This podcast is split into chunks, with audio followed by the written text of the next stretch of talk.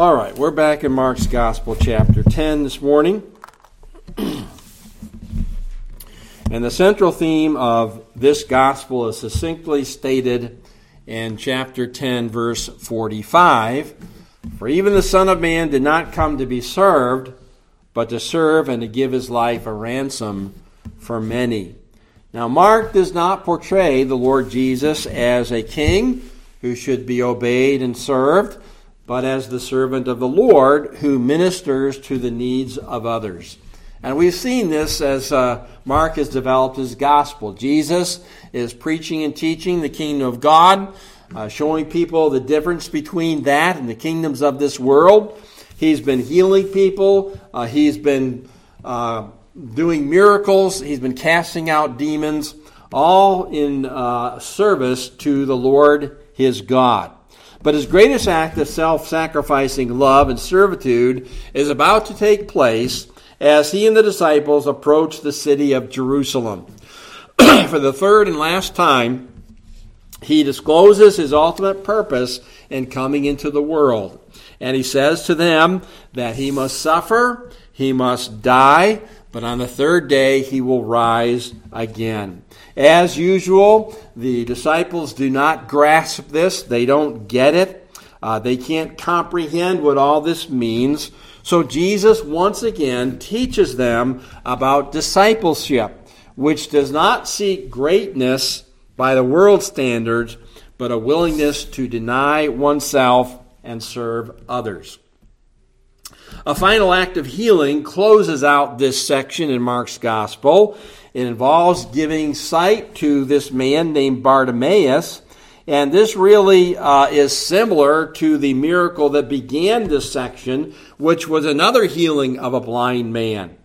And uh, this really kind of points out to us because this is bookended. Uh, and inside those bookends, you have these teachings to the disciples it really kind of shows us their, their blindness to following Jesus, what his ministry is all about, and what he's all about. And it's not until the narrative continues and draws to a close that they finally begin to see the truth of Christ's person and work. Now, as modern day disciples, we need to follow Christ's example of service. And in this passage, we see three truths regarding the way of a servant. First of all, the way of the servant is the way of the cross. Jesus was on his way to his cross, the instrument by which he would die and pay the ransom price for our deliverance from sin. It was the way of ultimate sacrifice for others who really didn't deserve it. Like him, we take up our cross and sacrificially serve God and others. Then the way of the servant is not to master others, but to minister to them. The request of James and John shows that this lesson has not yet been learned by the disciples. And then finally, the way of the serpent, uh, excuse me, the way of the servant opens the eyes of others so they may follow Christ as well.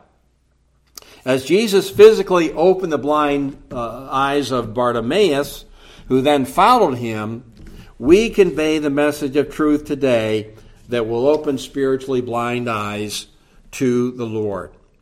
Our Heavenly Father, we pray this morning your blessing as we look into this uh, scripture once again about the way of the servant.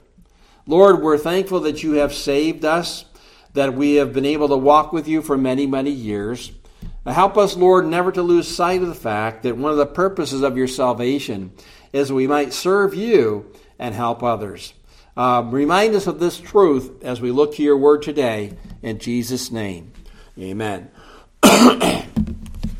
All right, in the first few verses here, as Jesus reiterates the purpose of his ministry, we see that the way of the servant is the way of the cross as Jesus again shows us that he is going to take up his cross in verses 32 uh, to 34. Now, Jesus is on the road once again. And uh, note the very last entry and compare it to that first entry. Now they were on the road, and then in verse 50, he rose, he came to Jesus. Verse 52, immediately he received his sight and followed Jesus on the road.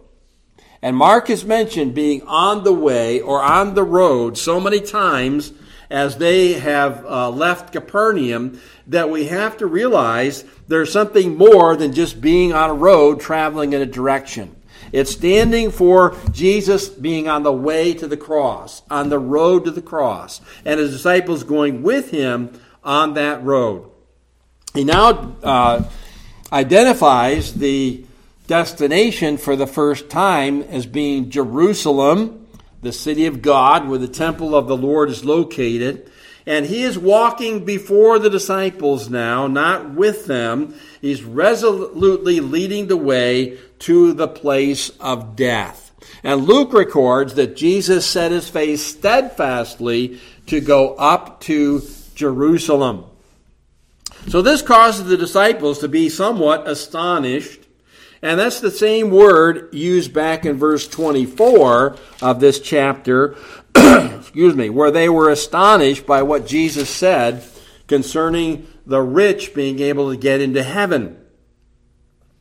Um, so it's difficult for them to grasp why Jesus was so determined to go to Jerusalem, which now has become uh, uh, great opposition to his ministry. And if what he said was true, why does he want to move so quickly to his final demise. So I'm sure the atmosphere as they're making this last day's journey to Jerusalem was very solemn and ominous, and it made all those who accompanied him fearful. Then he discloses once again his purpose to his disciples in verses 33 to 34. Uh, he, he takes them aside and he says to them what's going to happen. Again, he's kind of going into a little more detail than he has previously as he tells them that they are going to Jerusalem now. That's the final destination. And he, the Son of Man, is going to be betrayed to the chief priests and to the scribes. So that's giving us a hint to what uh, one of the disciples is going to do Judas and they will condemn him to death. Now, these are the uh, this is the Sanhedrin, the Jewish court. They're going to condemn him unjustly to death, but they do not have the power to take his life. So they deliver him to the Gentiles, which would be the Romans, and then the Gentiles will mock him and scourge him and spit on him and kill him. But he never leaves it right there. He always says, on the third day, he is going to be raised from the dead. Now, later on, Jesus is going to say, the Son of Man has got to give his life as a ransom for many. And uh, uh, this, uh, this is uh, the means by which his life will be offered up. And the only other place we have that term in the New Testament, ransom, is in Matthew's account.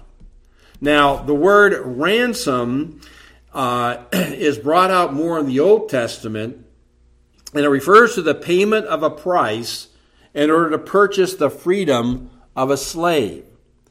For many, uh, in that verse, means in place of many. So it's a substitutionary sacrifice.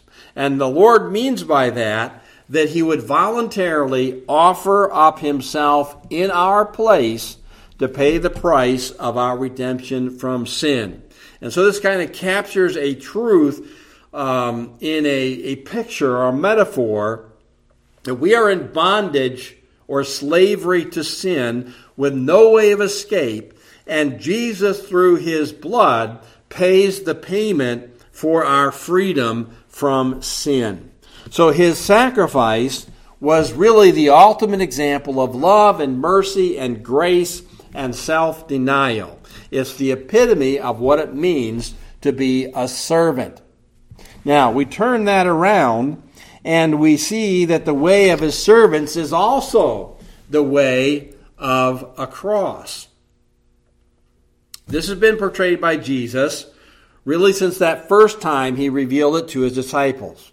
He said in chapter 8, verse 34, Whoever desires to come after me, let him deny himself and take up his cross and follow me.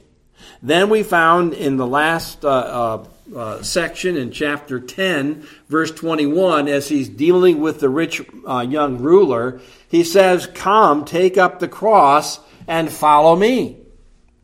And of course, we cannot take up his cross. Only he could do that as the Son of God. but we do have a cross, and our cross is also one of self denial in order to serve God and serve others.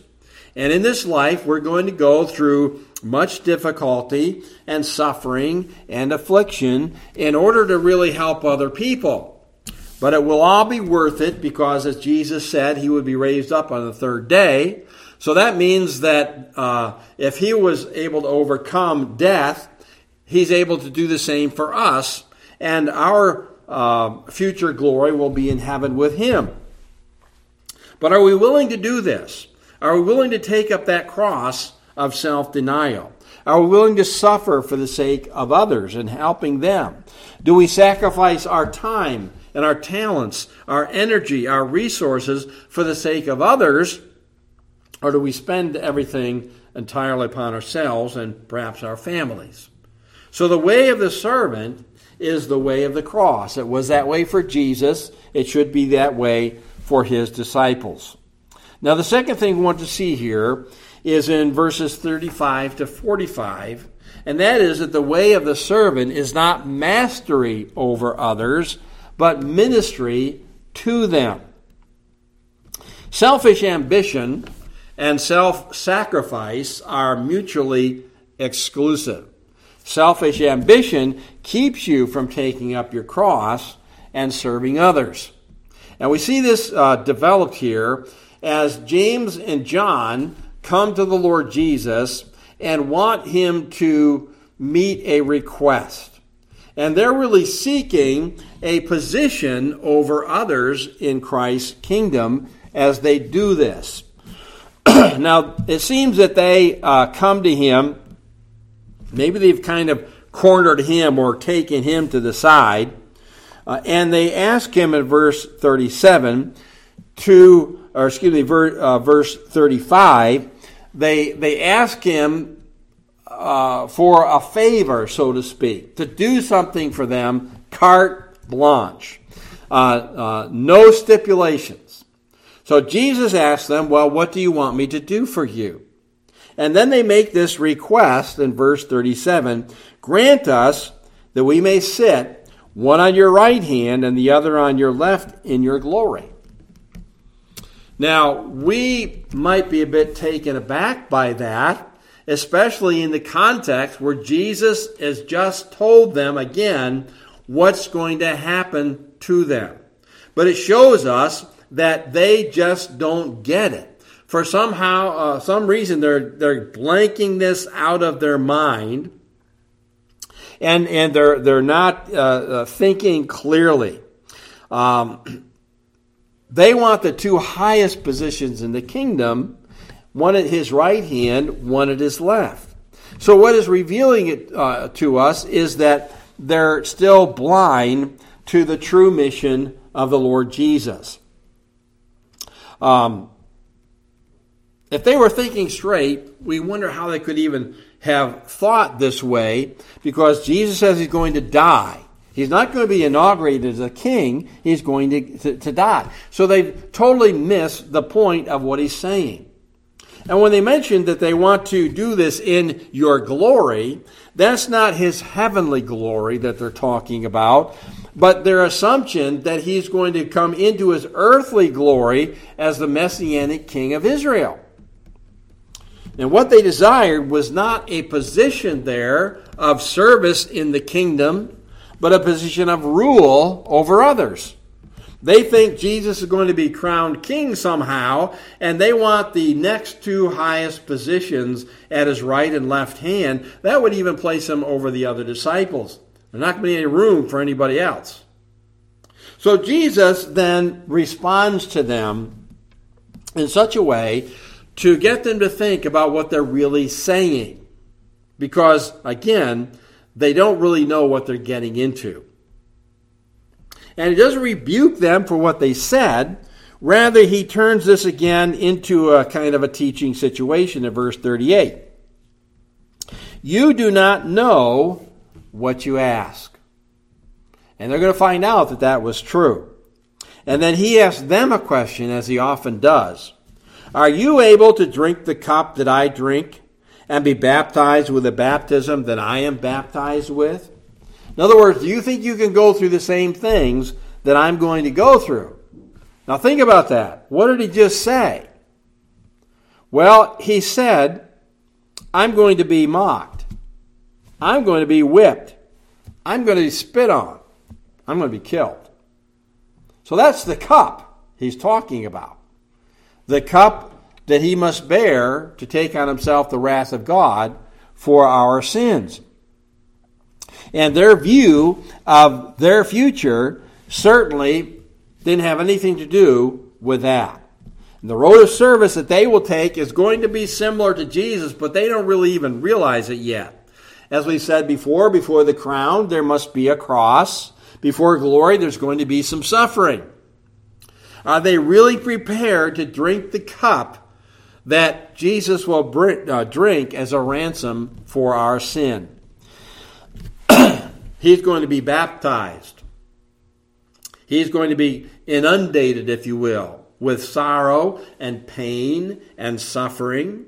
His disciples will not suffer exactly the same way he will. Of course, they cannot. But they too are going to be drinking a cup. They're too uh, going to be baptized with hardship and difficulty. Uh, just by way of example, think of the life of the Apostle Paul and some of the places where he, he described the things that he went through as he spread the gospel from place to place. Well, James and John, again, not knowing what they're saying, pipe up with a hearty amen, and they say to the Lord Jesus, We are able. Thought interesting uh, in one of the uh, annotated Bible notes that this comment was made. No more naive words have ever been spoken as those found here coming from James and John. They said it with such confidence and ease yet they had little clue as to what they were affirming. And again, they couldn't see the future. Uh, they couldn't even get what Jesus was saying about the immediate future. But Jesus does inform them that they indeed will follow Christ's example in verse 39. So Jesus said to them, You will indeed drink the cup that I drink and with the baptism I am baptized with, you will be baptized. But sitting on my right or left hand, that's not for me to decide. That's already been determined by one uh, who is in heaven, and that would be God the Father. but think about that again. James will become a great leader. He will be the elder of the church in Jerusalem, the mother church as the gospel spread after Christ's resurrection. That's a position of authority. But he also is going to be the church's first martyr, beheaded by Herod Agrippa in Acts chapter 12. John is going to become pastor eventually of the church at Ephesus. Again, a very large church uh, that was a springboard for evangelism in uh, that part of the world. But he's going to outlive all the other disciples and end his days suffering loneliness and persecution and exile on the island of Patmos. So they will drink the cup and be baptized with the baptism of suffering. Now, the Lord further indicates to them something else along these lines, and that is that the way of the servant goes against social and cultural norms of greatness. They're not to be thinking about greatness in the same way that the world does. And this comes out as the other disciples hear what's going on and they respond to it in verse 41. When the ten heard it, they began to be greatly displeased with James and John. now, why were they displeased? Are we to believe that they all saw this whole situation very clearly? That they understood James and John were wrongfully vying to advance themselves in the kingdom of God? Were they upset because James and John should have been thinking about the Master's imminent suffering and death? Or were they thinking, how dare they jump in before I can? That's probably a little bit closer to the truth. Because we know not very long ago, they were all arguing with each other about who would be greatest in the kingdom. And so they were probably mad and upset because these two approached Jesus before anybody else had a chance to. And we know that Jesus is now going to talk to all of them not just James and John, about this idea of greatness and what it means in his kingdom. So he calls them uh, to teach them how they're not going to be like everybody else in society and in their culture. And he reminds them in verse 42 You know that those who are considered rulers over the Gentiles lord it over them they like those positions of authority. They can tell everybody what to do. They're great ones to exercise authority over them.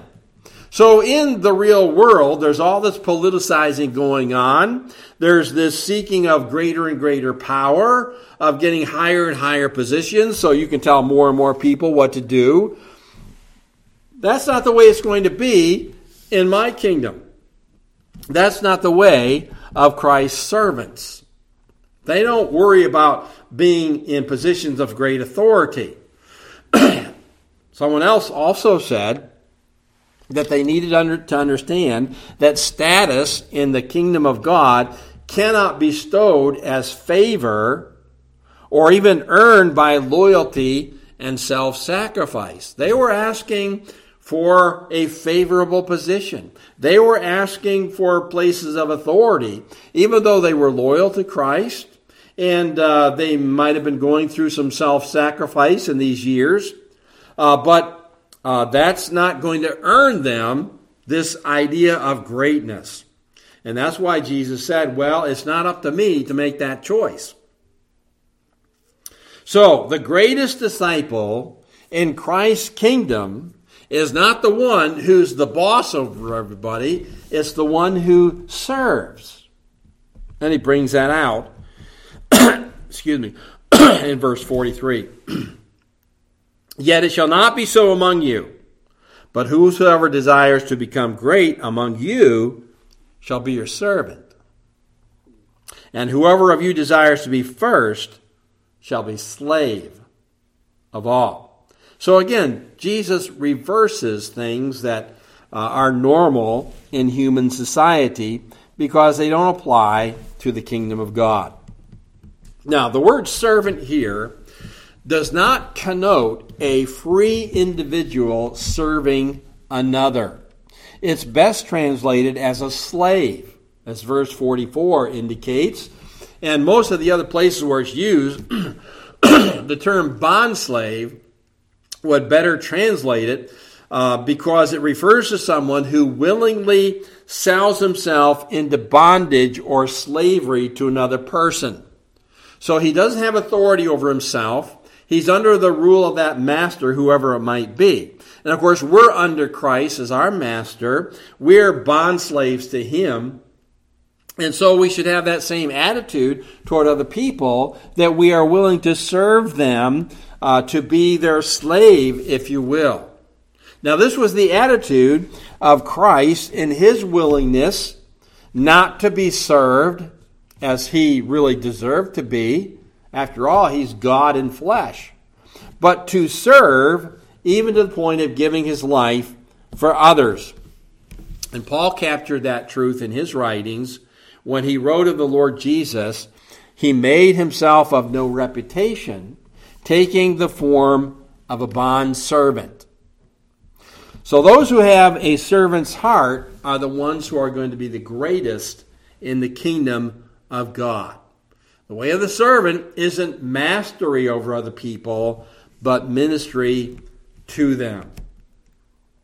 Now that brings us to the closing paragraph in this section, beginning in chapter 11.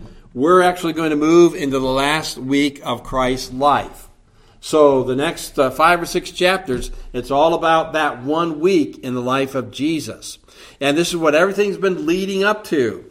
But this is the last record we have now of a miracle or a healing being performed uh, on a person.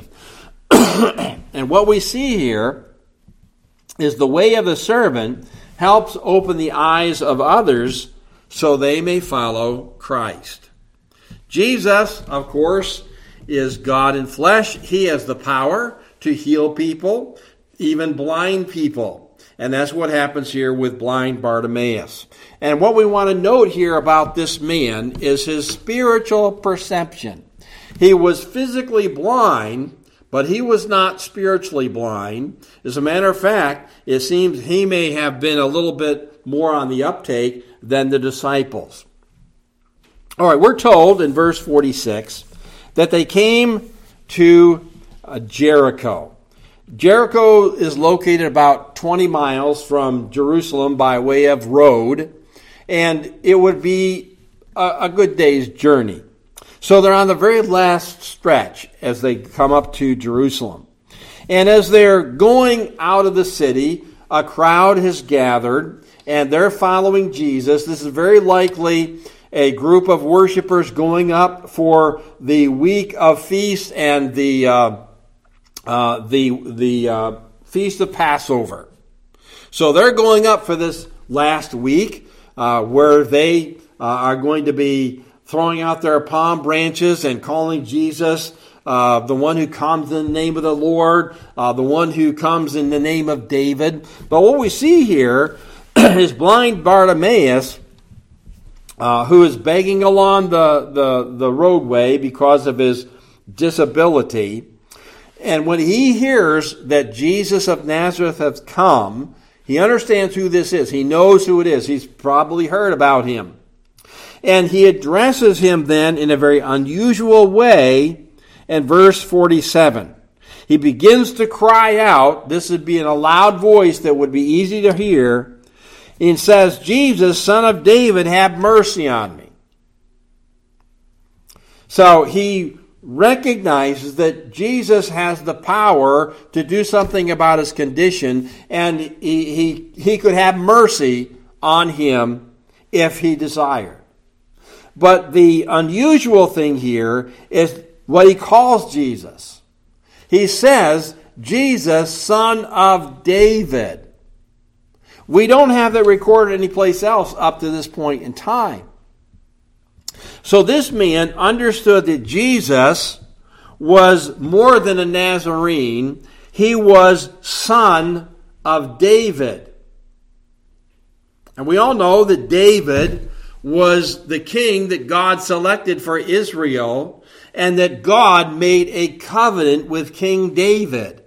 It was an everlasting covenant that he would have a reign forever and he would always have someone to sit upon his throne, which indicates that eventually someone of an eternal nature must be the one who sits upon that eternal throne. So it's a messianic title. He is saying here that Jesus is the fulfiller of the Davidic covenant, the son of David. He understands really kind of more than the disciples did because he's also connecting that with his power to heal. So let's see what happens here. Well, uh, there's a sense in which this poor, blind outcast understood more about Jesus than the disciples. And perhaps he's an example of what Jesus was talking about of one of these little ones who make up the kingdom of God and one of the last who would be first. Now, when this is going on, we're told in verse 48 that the crowd tries to shut him up. They warn him, be quiet. But that doesn't stop him. Now, we don't exactly know why they were doing that, but again, probably because they didn't think Jesus would want to bother, bother with a blind beggar along the road. And if that was true, well, they didn't know him very well, did they? But their discouragement, their opposition, does not shut up Bartimaeus. It makes him shout out all the more. And would that not be a great indication of this man's faith? Now, Jesus does stop. He calls for the man. That was typical of his reaction in these kind of situations. He did take time out uh, for this person, no matter what his social standing was, and no matter what the people thought about him. But at that point in time, the crowd immediately changes their uh, opposition and says, Well, be of good cheer. He's calling for you. So you need to go to him. And then blind Bartimaeus takes his garment. This would be his uh, probably his outer mantle that he could have been sitting on, or maybe had wrapped around him. It could be used as a blanket. It was probably the only other piece of clothing that he has but when Jesus says, Come to him, he throws that aside, the only thing that he has, and he comes to the Lord Jesus. Now, think about the contrast of that with the rich young ruler who had all kinds of things. And uh, uh, uh, when Jesus dealt with him and asked him to come and follow him, that rich man would not get rid of his riches in order to follow Jesus. But this man takes the only thing he has, throws it away, and he goes to be with the Lord.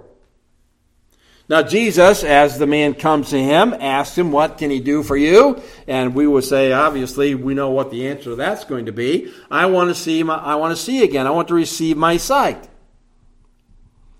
And when Jesus responds to uh, this desire, he comments about his faith. He says, Go your way, your faith has made you well. Now that's suggestive that Jesus mentions that his faith has made him well. Now, of course, Jesus is the one who healed him. But the word well there is interesting because it also can be translated uh, save or salvation.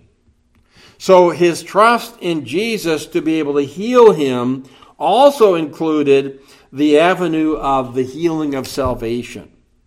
Bartimaeus is made whole, complete, not just physically, but spiritually, because he put his faith in the Lord Jesus. Note also that Jesus said to him, Go your way. There's that idea of the way again. You're free to uh, uh, go back into normal society and take up a normal life again. But what happened when Bartimaeus is healed? Well, we're told that when he received his, his sight, he followed Jesus on the road, on the way. He became a follower. So he didn't go his way to go back into society, maybe get a job and be involved in Jericho. He became a follower of the Lord Jesus Christ. So uh, one commentator noted, he is an example of one who understands who Jesus was, responded to his call despite discouragement of others, and followed as a disciple. And this is in stark contrast, again, to that rich ruler who had high status in society. He was called and encouraged by Jesus to follow him, but he couldn't give up his riches. As a servant of Christ, while we too can be used to open blind eyes, not physically, but spiritually. Obviously, uh, we don't do that in a physical sense today. However, blindness is spiritual as well as physical. The disciples themselves were having a little bit of problem of seeing correctly who Jesus is. And people today are blind to the truth of who he is and why he came. Their eyes need to be open. They can only be opened as they uh, focus on his word, and we are people who can give them the word of God. So we have a responsibility to care for the souls of men who are blind, to share with them the gospel of the kingdom so that they can be made whole like Bartimaeus was. So they might understand that Jesus came as the ransom for their souls that they might have eternal life. So as Jesus opened the eyes of blind Bartimaeus and he was saved, so we can use God's word to open the understanding of those who do not know Jesus so they can trust him and they can become his followers today. So in this passage, we see the way of the servant is the way of the cross, the way of self sacrifice, of self denial, the way of hardship for the sake of Christ. Are you such a servant? The way of the servant is to minister to others rather than to master over them or rule over them. And the servant humbly puts others before self, surrenders his rights to Jesus, and willing to be last rather than first. Are you such a servant? And finally, the way of the servant is to open the eyes of others so they can follow Christ as well. Are you actively trying to reach people that you know with the gospel? Are you such a servant? May the Lord help us to be so. Let's pray.